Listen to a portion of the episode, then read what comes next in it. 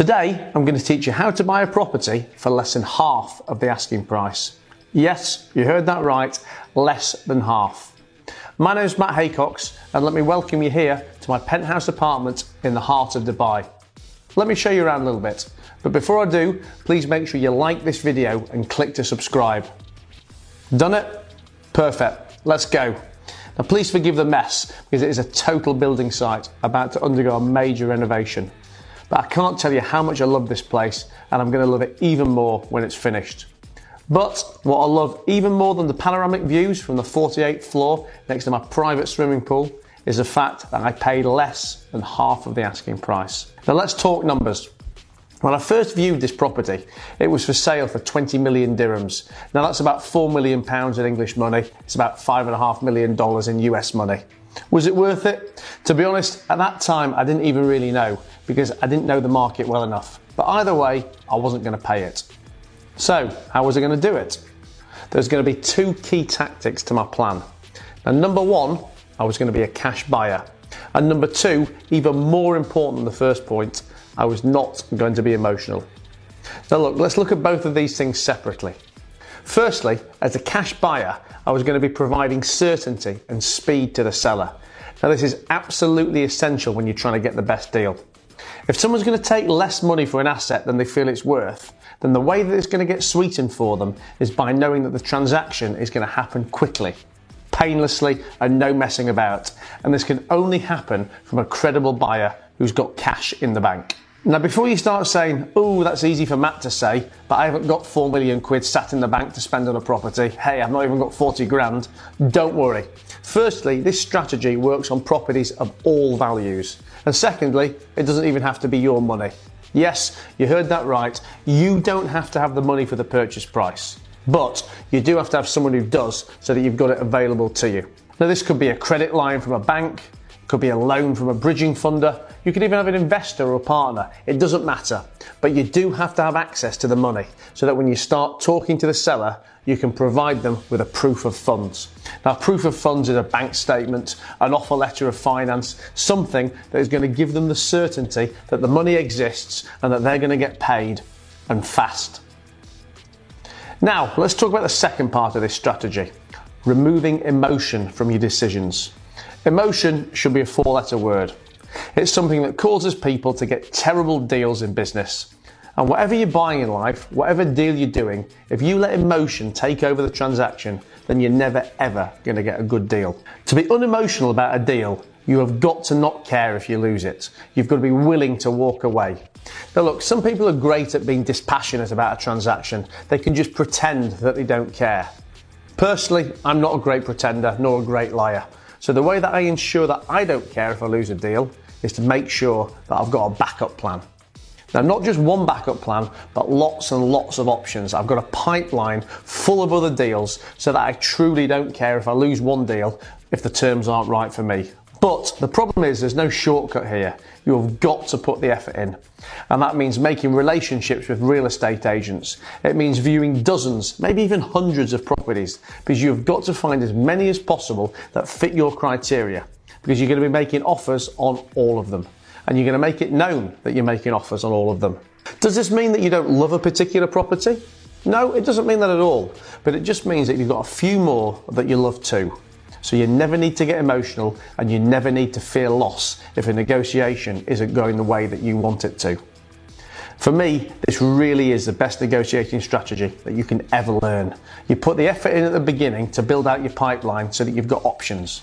And it works whether you're buying a house, a car, whether you're haggling with a builder, or you're making any other purchase. And it even works the other way around when you're the one doing the selling. If a buyer is pushing you to do a deal that is just too low for you and you don't want to do it, but you're scared of losing the sale as you need the money, what do you do? You make sure that you've got dozens more prospects to sell to so that you can walk away from this bad deal with confidence because you've got the confidence that you'll make another sale to another one of your prospects on terms that suit you. So let's put this theory into practice. What did I actually offer when I found this property? Now remember, they were asking £4 million at the time. My offer was 1.2 million pounds, and that is nearly 75% discount on what the seller was asking. Now, as you can probably imagine, the agent laughed at me. He didn't even want to put the offer forward. He told me the client would never accept it, and I told him they actually agreed with him, and he was probably right. But I didn't care, because all I was doing was testing the water to see how open to negotiation this guy was going to be. And remember, I genuinely didn't care if the answer was no, because I had about five other properties that I'd looked at and I was ready to offer on those too.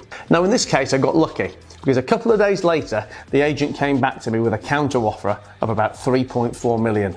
Now, look, that's a long way from the 1.2 million that I wanted to pay, but it was already showing a 15% movement from the original asking price. This seller was clearly motivated and the door was open for me. We continued to negotiate back and forth for a further seven weeks. Yes, seven weeks. And that is another key skill you need to learn in negotiations patience. You need to have the patience to wait to get what you want. Now, I know that so many of you watching this or listening to this are like impatient kids when it comes to negotiating, and that's why you get shit deals.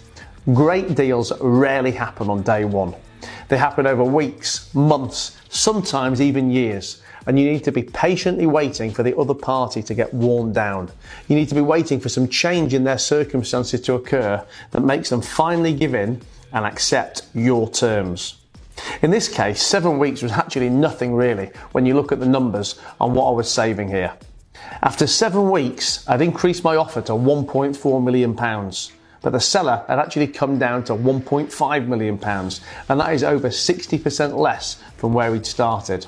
The agent told me that was it, that it was the final, final offer, and that I would be crazy if I didn't accept it. Did I accept it? No.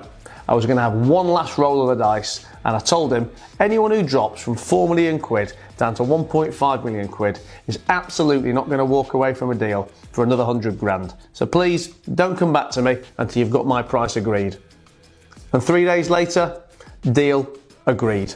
An unbelievable discount on a prime, prime piece of property that was seriously under market value. Now, this is when it's essential to have the cash ready to transact with, as there is now no time to mess around. You've got to instruct your lawyers immediately and you've got to close the deal as soon as humanly possible.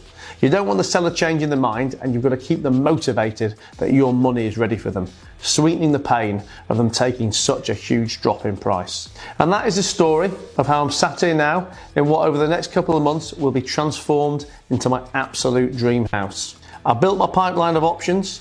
I had my cash ready to transact I made a hard, low ball offer, likely to offend most people, but not something that was going to bother me because I had plenty of other options open to me if this one didn't work out. And then crucially, I had patience. I had the patience to sit out the negotiation and wait to get the deal done on my terms. Now, like I said earlier, this strategy works on any asset and it works whether you're buying or whether you're selling. And it's so, so simple. It just requires you to put in the effort at the beginning, to do your homework, to do the legwork, and to make sure you've got options. The bigger your pipeline, the greater your options, the better deal you'll ultimately get. Now, it's unlikely to happen to you on day one with your first offer, but if you plug at it long enough, eventually something will come off. And believe me, it will be worth the wait.